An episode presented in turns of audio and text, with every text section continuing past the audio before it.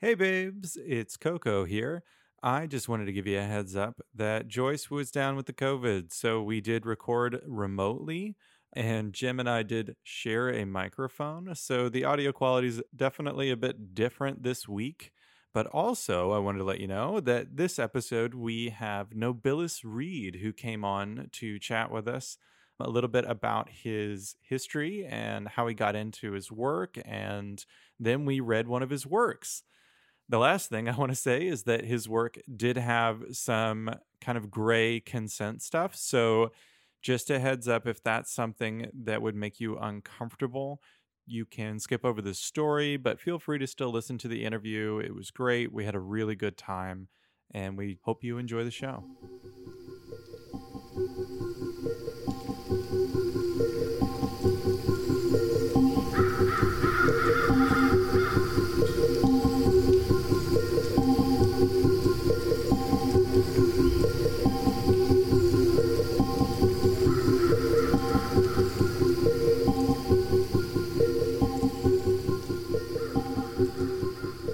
Hello, we're doing a virtual. Where'd you go, Jem? Sorry, I didn't want to. Cough. I didn't want to cough we right just in got you. As soon as you hit record. No, it's yeah, no, that's fair. Uh, we're doing a virtual one today for two reasons. One, I got the COVID. Ten out of ten would not recommend.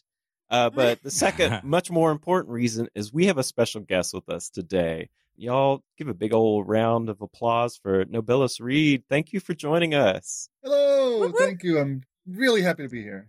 Ah, I've not been interviewed in a while. It's uh, it's always fun. yeah, and I yeah. yeah, we were talking while we were waiting for Jem. Um, we have a lot of questions for you. We're really interested in your whole story and your spiel. I guess for people listening at home, uh, maybe a little bit about who you are, what you do. You have a really great podcast. Uh, it's similar to ours, but much more professional. Uh, maybe you want to talk about that. well, okay. So my name is Nobilis Reed. I am the producer, editor, and uh, host of the Nobilis Erotica podcast, which is the longest running erotica anthology podcast on the internet on Earth. It's the best science fiction anthology podcast in the known universe. I know that because it's the only one. Um, Yeah. and unfortunately, that also makes it the worst science fiction erotica anthology podcast in the known universe. You win all the awards. All the awards.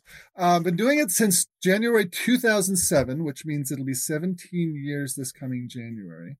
Wild. Um, I'm got approaching 500 episodes, but since I'm doing them monthly now, that number is still kind of a ways off. I'll hit 500 sometime in 2024.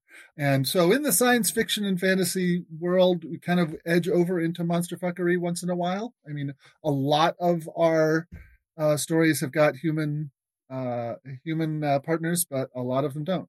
So it's it's always been it's always been an aspect of the show. Nice. Yeah. And so uh, the other like main question, I guess, is like, how did you get into monster fucking? And if you want to get in specific, because you have a focus on tentacle, uh, like the tentacle kink, like how did that, how did you get into this?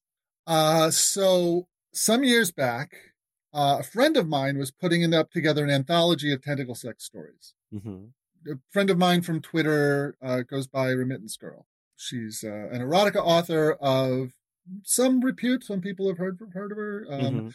She's um, well known for just really going there and not being afraid of topics that some people would steer clear of.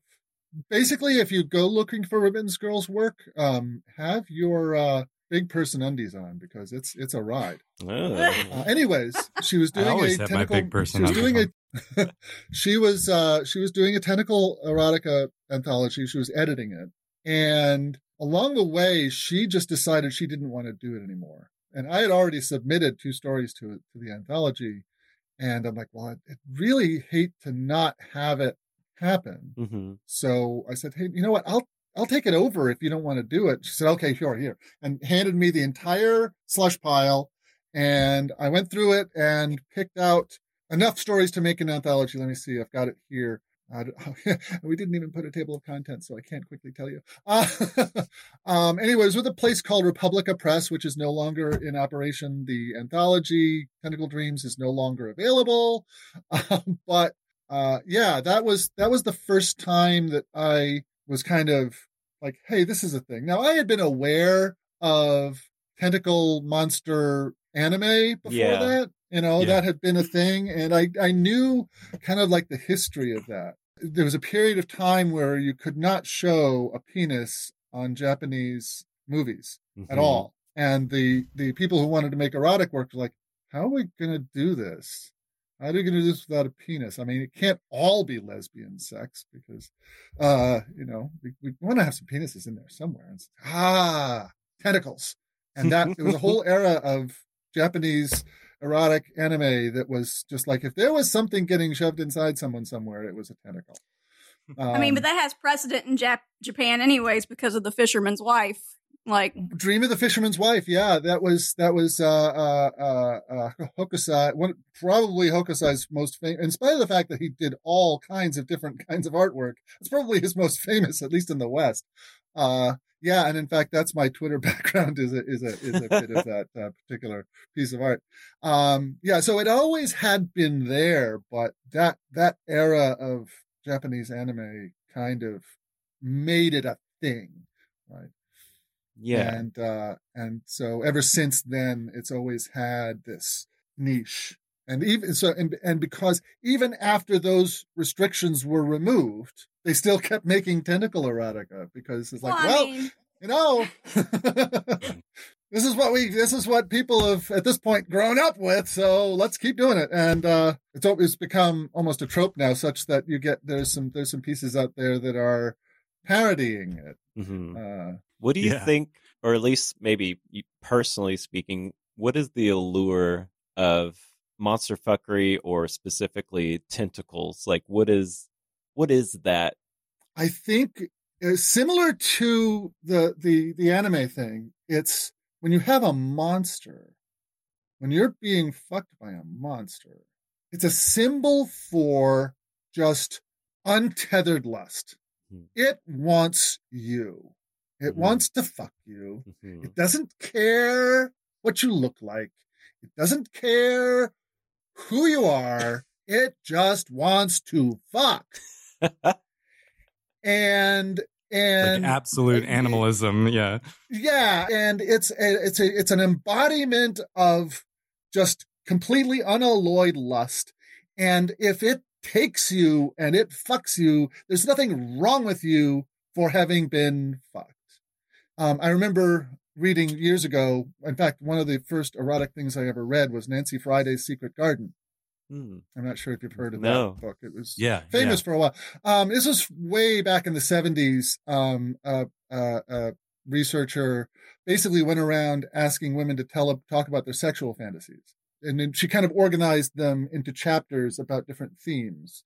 And there was one for women who had sexual fantasies of being dominant, and they didn't call it then back then. It, the, terminology wasn't there, but you know, in control. And then there was the ones who were not in control. And she postulated that this was you know, someone who felt somewhat ashamed of their sex drive, but wanted to express that, wanted to feel it, but didn't want to get blamed or shamed for it. And that, that was Hmm. something. So I think that there's a connection there between now, also what people fantasize about has probably changed a lot in 50 years. Yeah. So Yeah. having sexual fantasies is not nearly as shameful as it used to be. I was going to say that that kind of leads into one of the things I wanted to bring up because I know a lot of times when you talk to people about kink and monster fuckery and things like that, um, one of the first like excuses you hear from psychology is like that it it's a extension of shame. But I feel like as time has gone on, we've become far less shameful um, or guilty about our feelings around sex.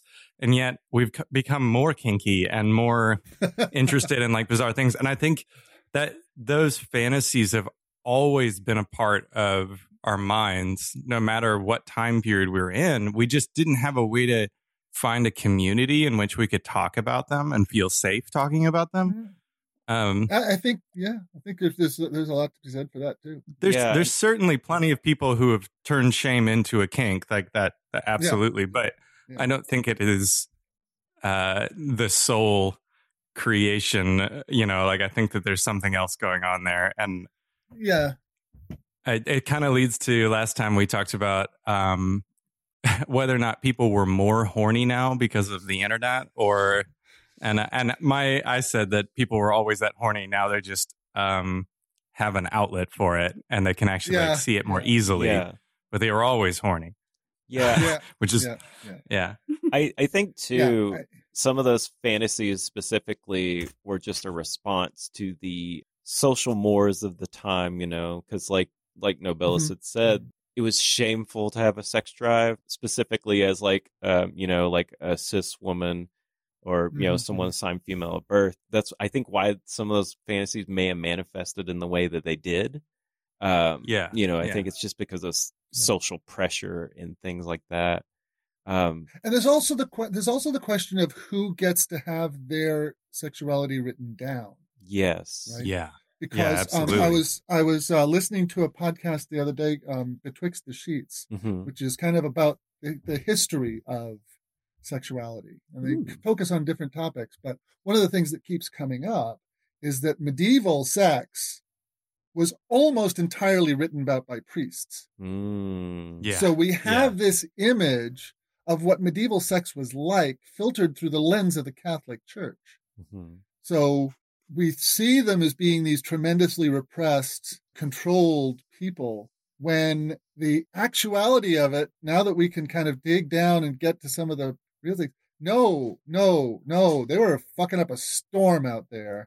And, yeah uh, uh, uh, and and we, they would you know spend six days a week uh, horning it up, and then go to confession on Sunday in order to take communion. Right. So part of it has to do with who gets to write it down, and nowadays everybody gets to write it down. Yeah. Yeah. Uh, it's like so I think that's part the of the narrative. reason that yeah. So so that's why I think part of the reason why things feel so much different in the inter- internet age hmm is just like who gets to write it down. Yeah, I think that's really pertinent as like queer folk, you know, because the narrative is so controlled by like cisgendered heterosexual folks.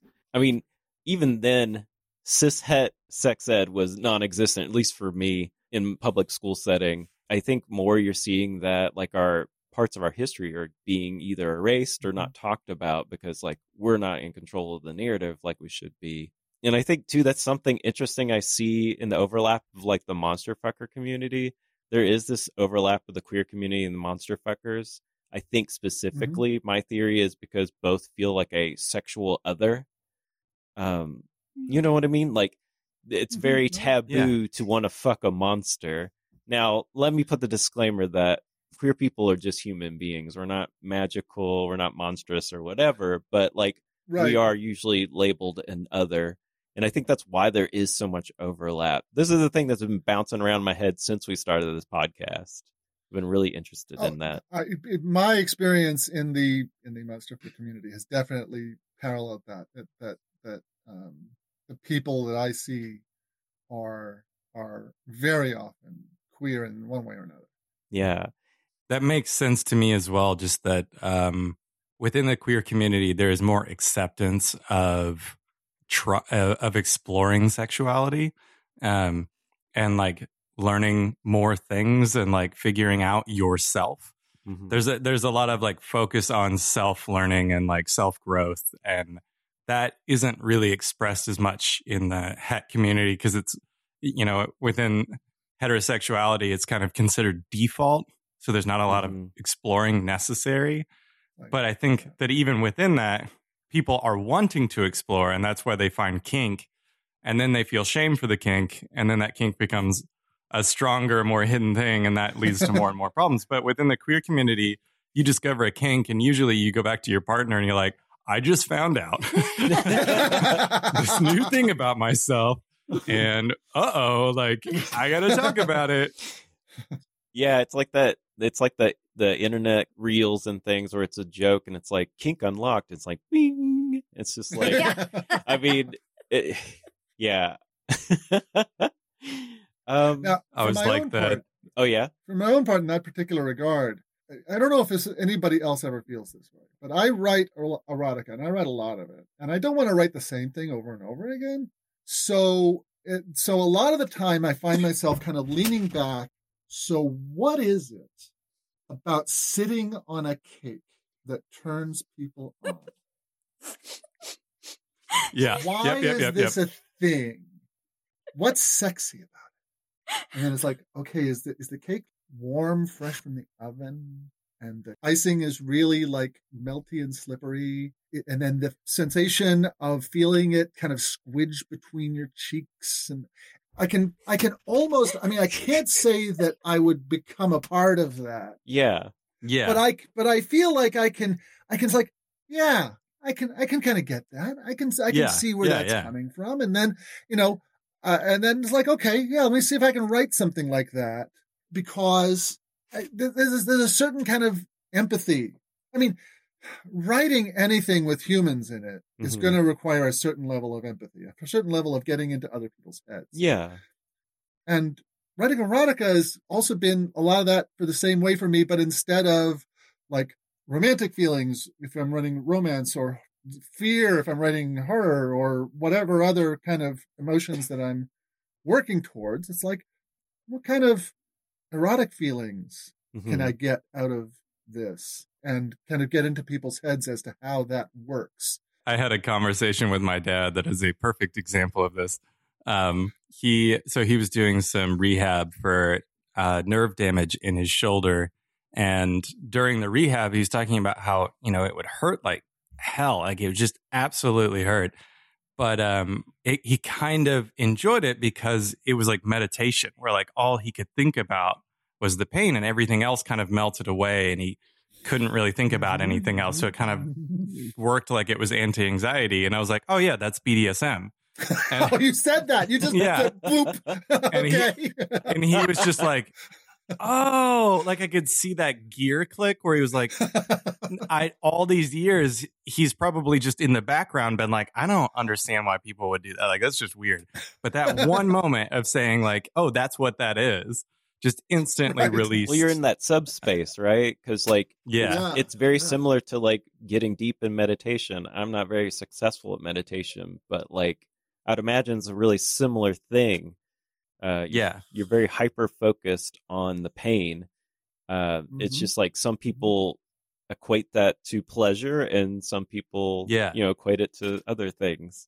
To pay. Yeah, I think I think the cake thing, by the way, I think the thing that at least that clicked in my mind when we were talking about it, I think it's like because cake is decadent. It's a dessert. Oh yeah, that's It's- that's it's a it's a symbol for It's luxury, you know. Yeah, uh huh. Yeah, there's some, the, I mean, I was talking just about the pure Yeah. sensuality of it, Mhm. but Yeah. there's definitely all kinds of uh, like uh, like psychological Yeah. uh, Like a cake. connections Yeah. there. You Yeah. know? And it's like, why is a cake different from a pie?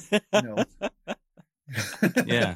You Yeah. know? I, I don't tend to go and like ask people. Sometimes I can I can you know form a relationship and it's like, hey, you know, would you look at this story I've written and see if it kind of fits in with how you look at these things? You know, like maybe be an alpha reader for it, and I you you know sometimes get a a good uh, good reaction out of that kind of thing. Mhm. Um, Yeah. uh, recently finished in my podcast a um, a story where the main character used a wheelchair, and that's got its own whole set of baggage. It's a it's a kind of a third rail kind of thing. You can really get yourself in hot water Yeah. writing about disability and sexuality, and if you're not a member of the community, um, I don't use a wheelchair myself, and so Yeah. I was kind of you know taking a risk. Um, but Yeah, I had yeah. a couple of alpha readers who themselves used them.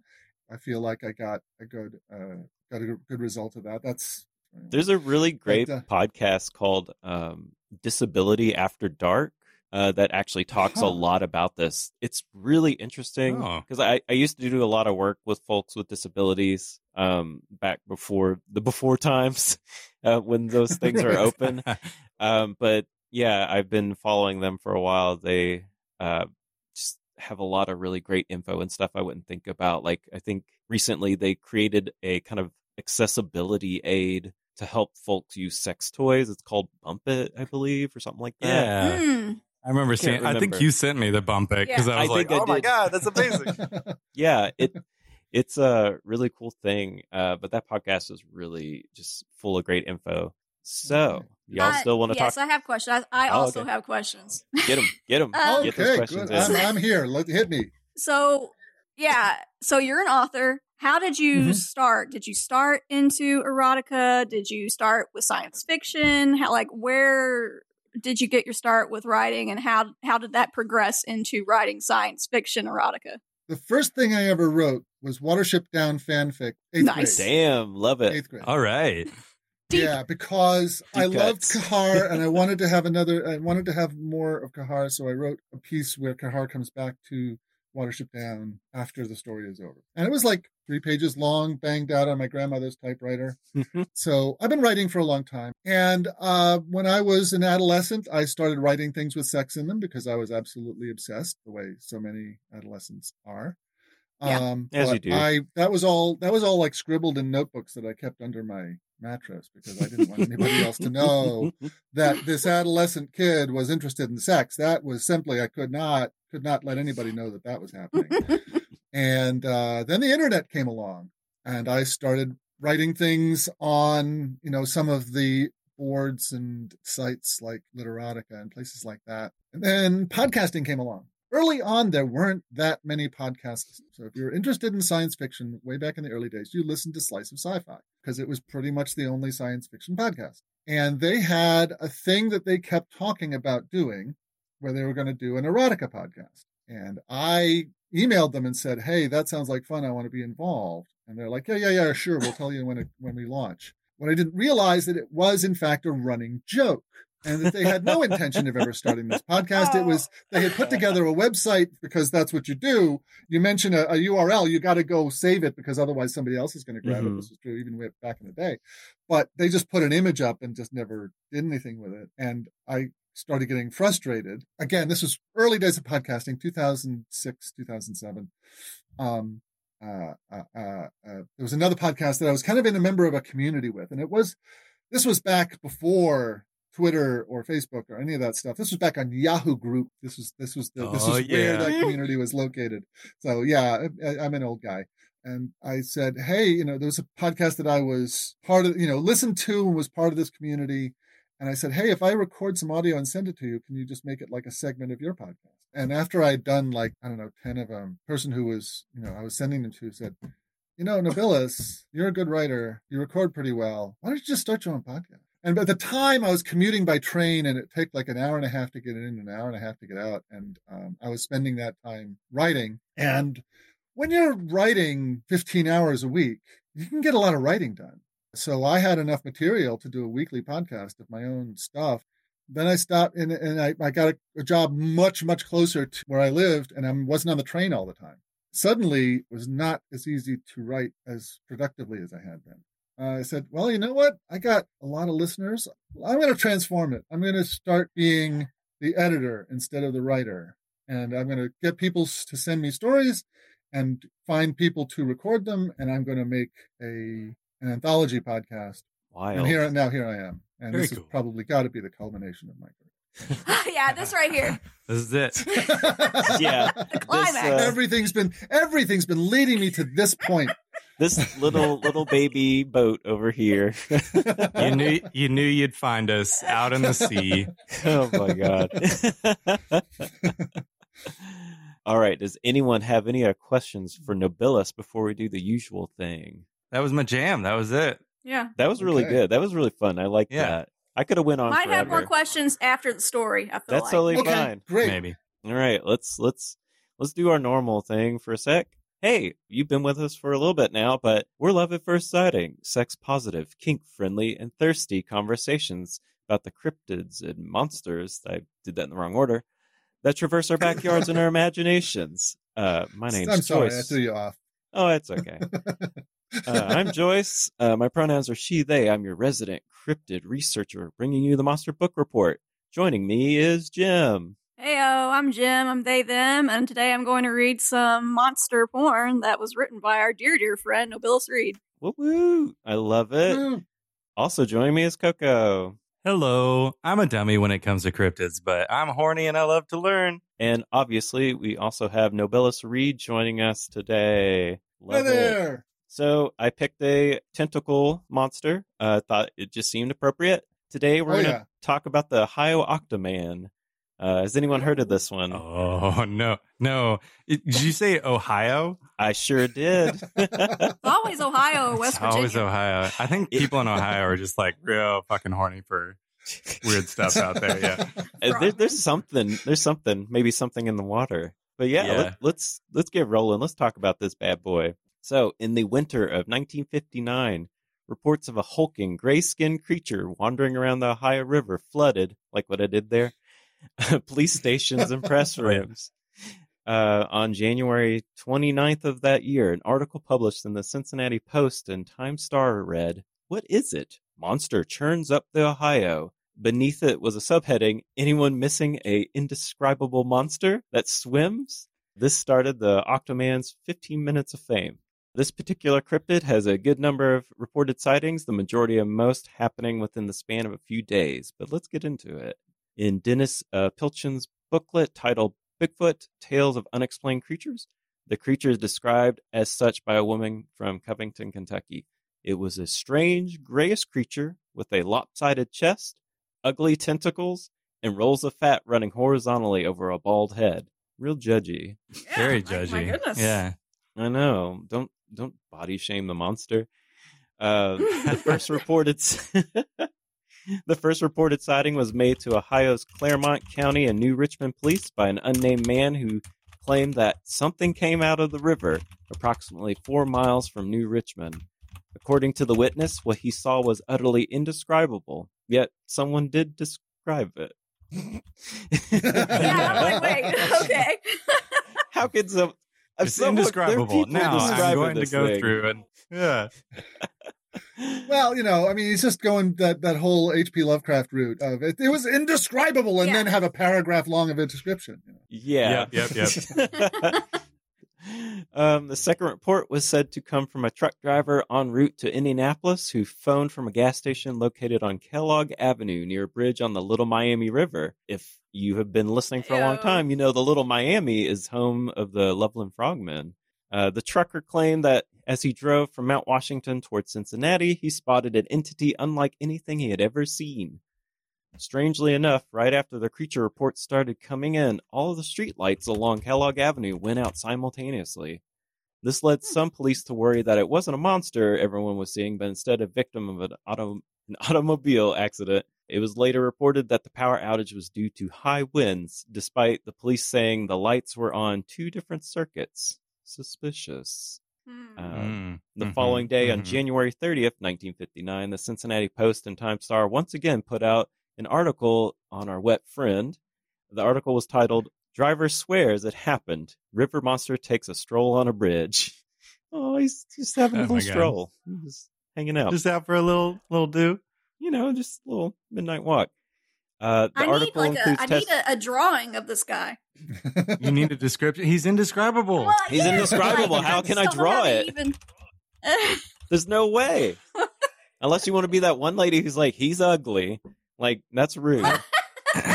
to be honest, the first thing that popped into my head was a gray Zoidberg with tentacles. Yeah. Like that's, that's Yeah. pretty much exactly what I thought.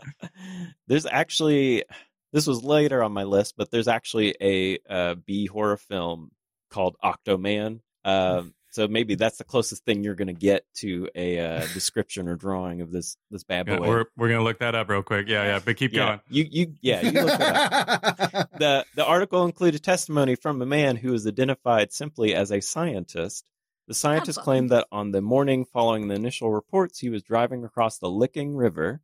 That's an interesting Oh. name. Hmm. A tributary of the Ohio River that flows into Kentucky. When something leapt onto the bridge, the report the scientist gave the paper is as follows: It was large, not a dog or a cat. It leapt in front. Of, that's okay. Uh, it leapt in front of the car on two legs and was taller than the automobile.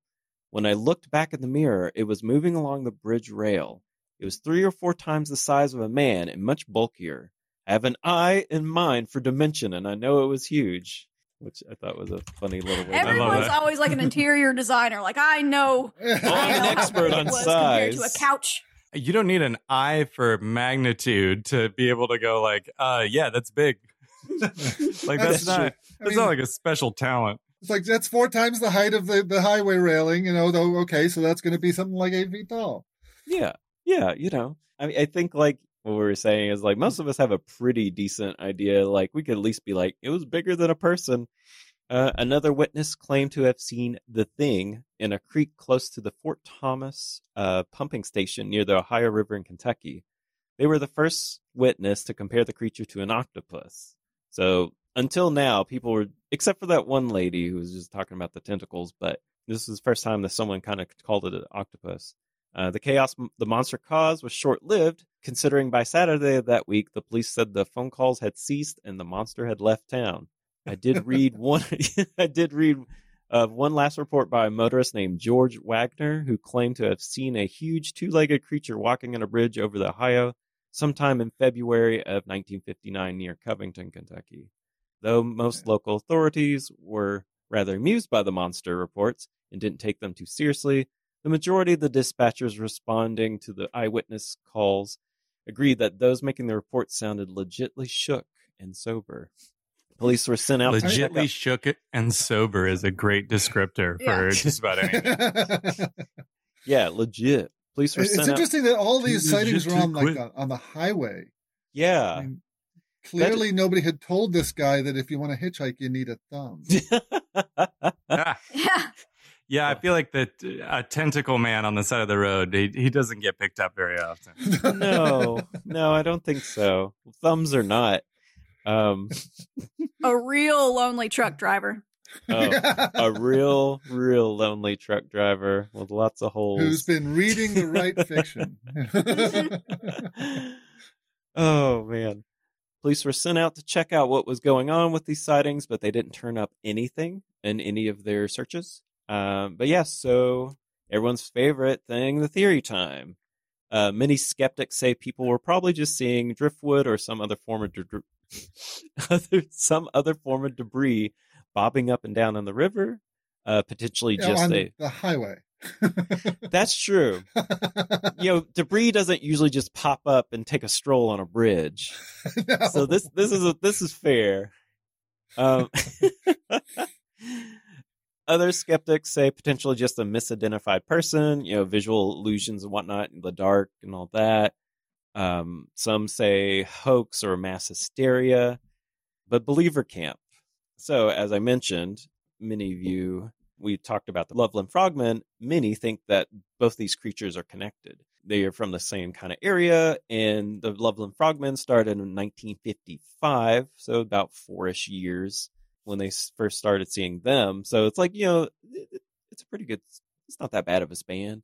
Uh, considering reports of deep wrinkles on the forehead of the Loveland frogmen, as well as their pale greenish gray skin, I can see why people make this connection between these two creatures.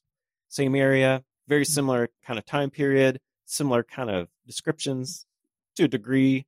You know, I would say it is also worth mentioning that all frogmen reports state that the animals were no more than four feet tall, though.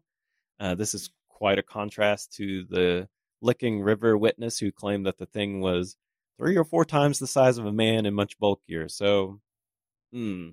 Yeah, I don't know. I don't know. I mean, the Ohio River is not a small river. It's a, it's a it's not. river. It's also a dirty river. There's there's also uh, another Ohio cryptid that many sources mention, which uh, is usually referred to as the glean the glean the green clawed beast. Uh, in August of 1955, Naomi Johnson was swimming with friends when she had an encounter with some kind of creature in the Ohio near Evansville, uh, Indiana. Johnson and the other witnesses swore that she was suddenly clutched around her knee and dragged into the water by a large claw like hand, which left an imprint that lasted for days. Uh, Johnson did not really get a good glimpse of whatever grabbed her, so maybe it was Octoman, maybe not. There are others that wonder if Octoman and the Octo Squatch, um, previous episode, are the same, or at least a very similar creature. Of course, the Octo Squatch is a creature from Spain, as we mentioned in previous episode. But Mhm. I would say there's a big difference because the the creature in Spain was covered in hair and, you know, also in Spain. That's a that's pretty far away from like Ohio. you know, it's quite a jaunt.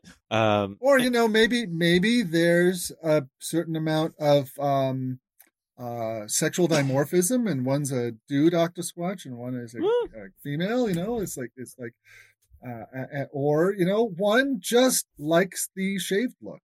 yeah. You know? I mean, Um, gotta do what feels good.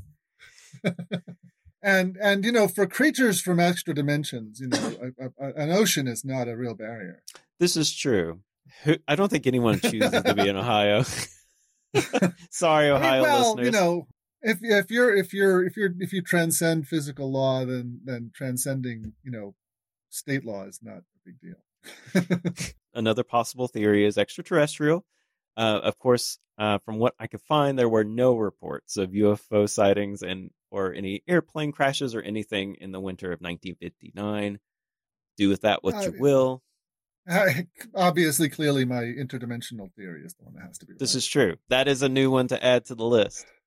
Jem and Coco are much more on the train of interdimensional stuff than I am, so I kind of always forget that as a possibility.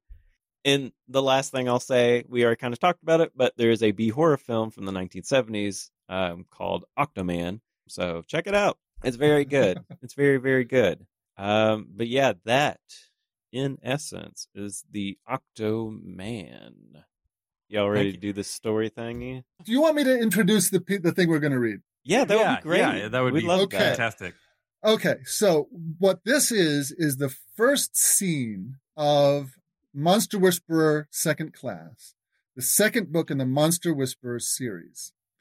And I'm not going to spoil the first book, Monster Whisperer, but the thing that's going on in this scene is that the Star Patrol has decided to ally with tentacle monsters and they need to train people to liaison with the tentacle monsters effectively. And this is and this is the this first scene is in that in that training class. Perfect. In fact, the first Perfect. day of that training class. Awesome. So give us your best no nonsense choice. Yeah. Um, I mean, that's pretty much how I act in this I. I was gonna say Yeah. I'm podcast It's gonna be mom pretty easy. over It's be here. pretty easy. I'm like, did you remember the headphone splitter? All right. Okay. All righty. Monster Whisper, Second Class by Nobilis Reed. Chapter 1. what now? Blurting it out that way was unprofessional for an ensign in the Star Patrol, but Ensign Sandra Tevins couldn't help herself, It's our first day. No better time. said Instructor Clearwater, with a nonchalant tone that did not align with the suggestion that her class would throw themselves to tentacle monsters so soon in their training. But She shook her head. Consider it an order, Ensign. I may not be in the Star Patrol uniform, but as far as the service is concerned, you're under my command.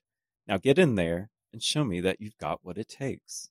She pointed to the hatch in the transparent aluminum bulkhead that separated a small viewing gallery from the chamber where the monster waited. Its name, she had been told, was Osiris. It looked like a roughly spherical crater pocked asteroid, about three meters in diameter, with small ribbons of light moving along zigzag cracks in its surface. Thin black smoke seeped from the fissures. It sat in the middle of a stark, high ceilinged chamber with padded walls and floor. Even though it was resting, Ensign Tevins had never seen anything so monstrously terrifying in her life. She looked away. The other five members of the class glanced from her to the monster and at Instructor Clearwater. in front of everyone? She squeaked. Instructor Clearwater's gaze was fixed on the young Star Patrol officer. Yes, Ensign, in front of everyone. Now move. You will face your fear, accept it, and do what needs to be done. Do you understand me? She swallowed. Yes, ma'am. She walked up to the hatch and touched the control. The circular door rotated, retracted slightly, and slid into the floor with a booming reverberation. Remember what I taught you today, Ensign. Agitation, fear, submission. Now go make me proud. Tevins walked forward slowly until she crossed the threshold, and the door slammed closed behind her so suddenly she jumped. One of the cracks in the monster's carapace opened with a stony grinding noise, and an eyeball emerged on the end of a long green tentacle. The eye was all black, except for a red star shaped pupil. Smoke rose along its length. Bands of colored light circled the shaft, like tight fitting bracelets, and pulsed as a deep, growly voice filled the chamber. Hmm. What have we here? I love this. Give me some Instant- of that. Sorry. Go get it. Um, Ensign. Oh, damn it. Ensign Tevins. Uh, Sar. More cracks opened. Three huge paddle shaped feet emerged and pushed the monster's body up off the deck. I have not fucked anyone for nearly 60 hours, human. Your name matters not. It stumped forward. More tentacles emerged, several with eyes at the end, and many more with clusters of hand like tendrils. She tried to stare it down, but failed. She closed her eyes, hunched her shoulders, and waited. Terror froze her limbs, gripped her innards, and sent a shiver down her spine. And she loved it. Anticipation swirled with fear, tempering it into the biggest turn on she had ever felt. Alien hands wrapped around her arms and thighs, and she whooped in surprise as they lifted her body into the air. She opened her eyes again to find the creature looking back at her from just inches away. Answer me, human. Are you a virgin? I have a boy boyfriend. She stammered. I care not for such things. Have you been taken by one of my kind? No, sir. A sound like a single, long, growly. Okay, I was going to say, filled the air. Then you are a virgin. Good. She felt like a virgin. She felt like the first time Barnard, her current lover, introduced her to bondage, to pain, to the marvels of transcendent surrender. The feeling was like that, and so much more. Everything about it was alien. The boneless limbs possessed a strength like nothing she had felt before, and its unblinking gaze seemed to be able to see into her very soul. Some said the monsters were telepathic, and now she knew why. The arms shifted, looping around her limbs and reaching for the sensitive spots on her anatomy. Osiris groped her with increasing force, the long tendrils of its tentacle tips squeezing breasts and buttocks through her uniform, kneading against her crotch. A hand stroked her face, over her cheeks and onto her lips. Its flesh smelled strangely like cilantro. Mmm, yum. Yum. Also, I know we've already hit Joyce's faves, the squeezing the butts and all that good stuff. Oh, you know, I, I like a good squeeze. Mm. Juice it. her squeal of alarm turned into a long moan, and the monster chuckled low. oh, yes. Sweet indeed. I can smell you, human. I can smell your sweat. Taste your tears. With alarm, she realized that yes, tears flowed, but she wasn't crying. She was so awash in conflicting emotions that she hadn't noticed. Please. She squeaked, Do not beg me, human. said Osiris. I do not grant favors. The hand shifted position, and with a tremendous wrench, the creature ripped the front of her tunic open, pulling the entire front panel free from the rest of it and throwing it aside. This was why they had been told to wear the special uniforms, she realized. These would tear away without hurting them.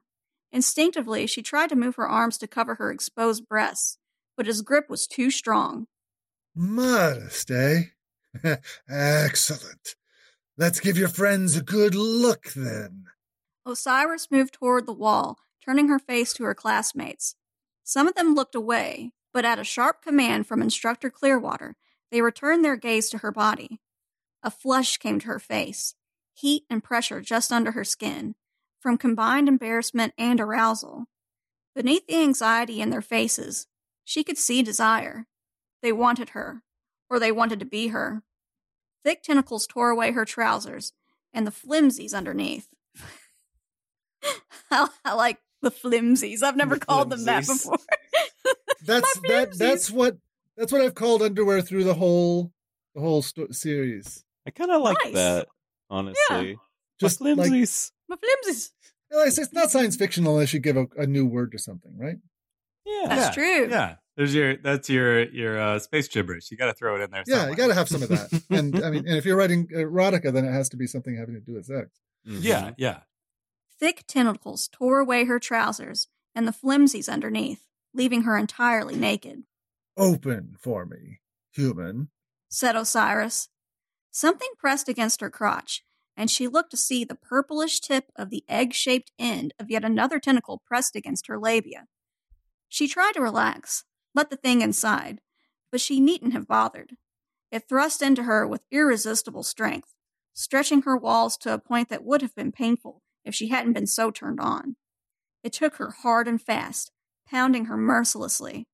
Another shudder racked her body. Sweat slicked the places where it held her, and it shifted its grip to hold her more securely. The sound of stone grinding against stone echoed in the chamber. Was that a good sign? She couldn't remember. Everything she had learned in class seemed so far away now. There were only the tentacles wrapped around and inside her body, the gaze of her classmates, and the red starred eyes orbiting around her like satellites. You please me, human. Said Osiris, his words starting to become choppy.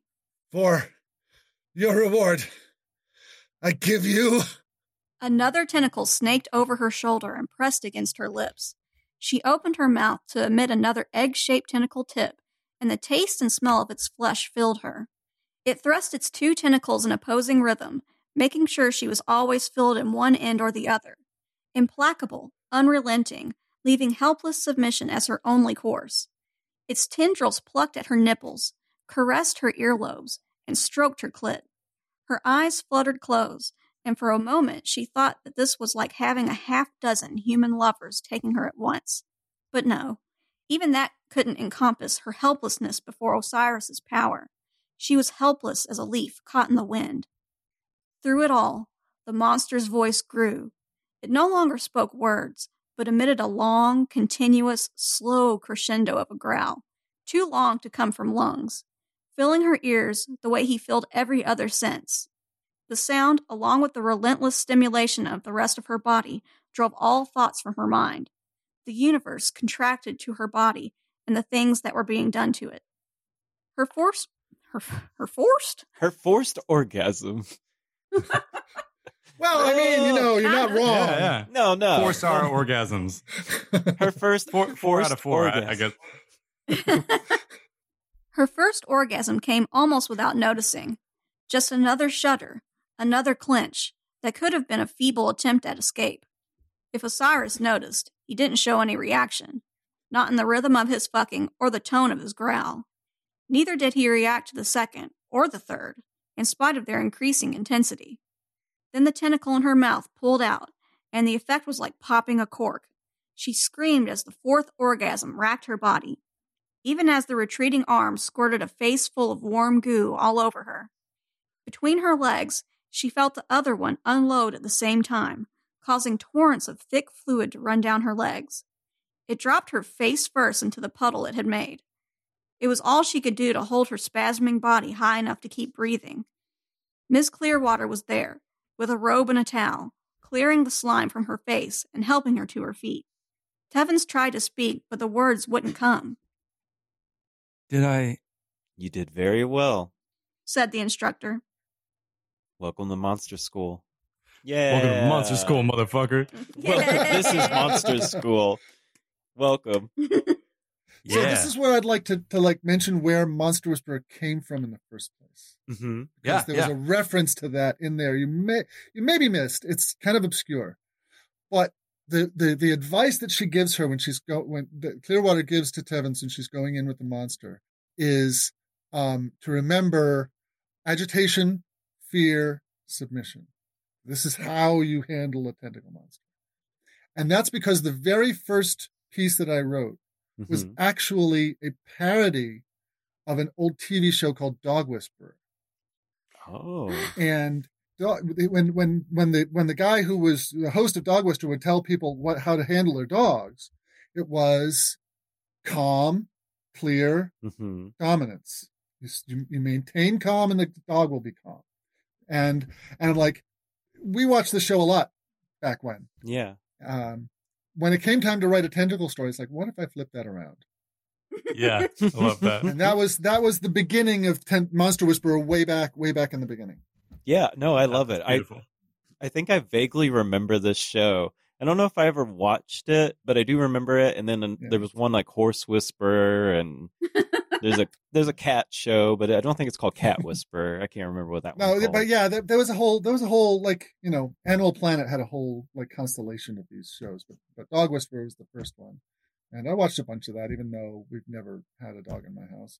Uh, That's well, wild. Like I thought, oh, you must be a dog lover. Must be a big dog person. No, No. my wife is my wife is allergic, so she can't be Mm. around dogs, and that means she wants to be around dogs. all the Yeah, time. yeah, yeah. That So makes we sense. Watch, that we makes sense. dog dog shows. We watch dog shows. yeah. Anyways, uh, yeah, that was that was uh, where that particular little thing came from. Ooh. Love Um. Now this might be a this might be a, a too personal question, but like okay, when you're writing these stories, do you like what of yourself is in there? Is there any like is this like personal fantasies or are these I things mean, that like you can't write good fiction and not have something personal in it. I, I, Mhm. I, anybody who denies it is is well, they're in denial. Yeah. Um, Yeah, yeah, yeah. you can't. uh, You know, I mean, someone who is just dashing off formulaic, samey, samey stuff. You know, uh, uh, like some of the pulp authors of the 40s and 50s and 60s could write a a, a novel, a 50,000 word novel in an in a, in a in a weekend, and that's because they had a particular formula that they went to Mhm. and they would just you know the, you know this happens on page page one and this happens on page 15 and this happens on page 30 and you know like that kind of stuff. And it's like okay if you're writing on a treadmill if you're writing on in a an assembly line faction okay maybe maybe not. But if you're doing anything that really wants to touch people then there has to be something from you to to touch with Yeah. that's Yeah. my like a that's tentacle? my opinion Like a tentacle. Yeah, Yeah, yeah. like a tentacle yeah and and uh yeah and sometimes i um sometimes i am writing like with my inner tentacle monster looking over my shoulder and it's like what what is this going to be like from the monster's point of view and sometimes i've got the tentacle monster's quote unquote victim on Mhm. my shoulder and sometimes it's both and sometimes there's a whole greek chorus on my back you know there's yeah. all these different things uh but yeah I have that when I'm not writing. yeah I, it's it's um you gotta you gotta if you're gonna write something good you gotta dig deep so yeah of course of course this is all personal but you know i'm a human being I've, got- i'm really complicated in there and so there's often there's all kinds of little pieces and things to pull on and and draw from Well, Yeah. this is a question we ask ourselves each time. So I guess we're going to start with you, Nobilis. Uh, would you let Osiris fuck you? oh wow um Sorry, this is I'm the not- this is the the way we play. I'm not sure I'm in good enough shape. Osiris is a real, like, he's a real workout. yeah, it sounds like it. He's not gentle. He's not into aftercare. No, it doesn't I, sound he like just it. dropped her. No, It it's plopped you right in he the is- puddle. Yeah, okay, done. Boom. Right? There's another monster in my stories in the first novel called a Storozoid. hmm which is a mushroom sta- shaped creature. It's very slow moving and it's more, and its style of getting people is enticement rather than, Mm. than, than capture. Yeah. And it, um, its surface is, is soft and pliable on the top of the mushroom, but it's also sticky. And so once you, once you decide to touch it, then you're stuck and the tentacles kind of grow from its surface and slowly pull you up onto it and and over the course of like 2 hours just slowly gives you a slow motion monster fuck um you know Mhm. a- a- like, like an aphrodisiac smell. so the storozoid is uh, uh, there's i think nine different kinds of tentacle monsters in my stories so far Mhm. there may be more someone counted them at some point i've lost track um but the storyboard is storozoid is much more my uh style than Yeah. uh, Yeah, I feel I'd that have to agree with that. Yeah. the Osiris is man. The re- I mean, the reason Clearwater uses Osiris first is just she wants to get people who aren't all in out of her program. Mm. You know, Yeah. you- this is this is Mm. this is the you know first day of weeding out of uh, of people who aren't aren't like all right. Here we go. Baptism by Um, fire, I guess, if you will. Yeah, and again, to keep in mind also that these are, you know, military people. They're in shape. They don't have a, you know, I mean, my Osiris, I, I, my back would be just completely racked up. Fair there. enough. So yeah, yeah, it'd have to be the right monster. Okay. Okay. Coco, Jem. Um, I think I'd have to I'd have to be in the right headspace for Osiris. Yeah. He sounds like a lot. Yeah, sounds like sounds like a real rough one. Um, so I feel like I'd have to like mentally prepare myself. A real rowdy for, boy, if you will. that. Yeah. Yeah, yeah. I guess it's the same. Yeah, I'd have to mentally prepare myself. Yeah. I, you know, I, I've talked a lot before about how I, I don't really sub, but I'll try anything once. I like that as long about as it's preparation, I'd be fine. well, Joyce. oh, I said, uh, I this one no. The the Yeah. other creature other that one, yeah, Nobilis described, Gotcha. sure, yes, that would be much more. Yeah, the other creature enjoyable. sounds kind of nice. Pretty good. Because I Yeah. also am not in shape and I don't like a lot of s- like overstimulating. Like I don't, I'm not like a uh, extreme person, you know. like I like things a little bit more chill. Um, that's my tone. That's my vibe. But yeah, so no, no to Osiris. Uh, he doesn't sound very polite. yeah, yeah. You, Oh. you may want to put you may want to put like put the beginning that there's a content warning for this for kind of gray consent because Mhm. Yeah, Yeah. yeah. Yeah. I was gonna. I, I'm just gonna say like, yeah. There's some like consensual, non-consent kind Yeah. of play here, a little teetering on Yeah. there, and then well, that might have been it. Well, Well, there's that we'll whole there's that whole trope of this this desire that you don't allow yourself to admit that you want. Mhm. yeah, yeah, yeah, and yeah. the monster gives kind of says kind of reaches and grabs it and says, "Oh no, you want this. Here we are." Mhm. Um, Yeah. And in fact, it's a trope of the series that the monsters can sense those things. And Yeah. if someone isn't into it, they're they're not interested in the person. Mm. Mm, I like it. Yeah. yeah. Yeah. Yeah. Yeah. All it didn't show up in this scene, but it's Mhm. but it's it's one of the kind of standard tropes of the series. Cool. All right, shall we close this thing? First of all, um, to the surprise of no one, Nobilis, this has been a delight and a pleasure. It was so wonderful getting to know you and having you on the show. It was great. I have been had a great time. I'm I'm glad. Like we this this was fun. This was a good old time. Yes, Um, Yeah. great time. yeah, and thanks for everyone for listening. Uh, this has been a really special one. We really had a good old time. We hope you did too. Uh, you can find us on all the socials. We're not super great at it, but we try our best. Um, on Instagram, we are Love at First Sighting. Uh, on Twitter, rest in peace, Twitter. We're LAFS Pod. Um, we are also on Reddit as Love at First Sighting. We have a YouTube channel. We have a Tumblr. Laughs Oh, we do have a Tumblr. I keep forgetting about that one. Yes, we have a lot of socials. Um, Yeah. Yeah, yeah. and you're gonna need some Maybe- more. I don't know. Yep. Oh God. Um, we also have a website, lafspod.com. That's L A F S P O D.com. Uh, the two most important things is our Patreon. We do this um, out of the love of the game, but sometimes a little extra support in the ways of money is great if you can. Times are hard, uh, but yeah, be like Nobilis Reed, wink, and uh, hardcore kindness um, be like those fine folks. You know, like there we have various tiers, and uh, most of them have content. Uh, so check that out. We really love it. But you know, word of mouth support, reviews, those are also really rad and gets our name out there. We love you. Um, the other really important thing on the website is our Cryptid Cupid submission form. If you are an author, whether you are a seasoned veteran like Nobilis or you're a budding author, we want to hear your stuff. Please send it our way if you find some stuff online, make sure we can uh, contact the OP, but send that to us too. We love it. We love all that stuff. Um, contact us, talk to us, interact with us on all these things. My podcast is Nobilis Erotica. It's at nobilis.libsyn.com. Uh, I am on Twitter as at Nobilis. I am on Mastodon as at Nobilis at dot com. Ooh, love So, it. Yeah. Yeah. Go go follow Nobilis. Um, like his stuff's great. His podcast is wonderful. You will chuckle at the idea of consenticles. Uh, still makes me laugh every time I think about it. I love a good portmanteau. But yeah, watch Shadows, sweeties. Stay horny, babes. Hey, go fuck some consenticles.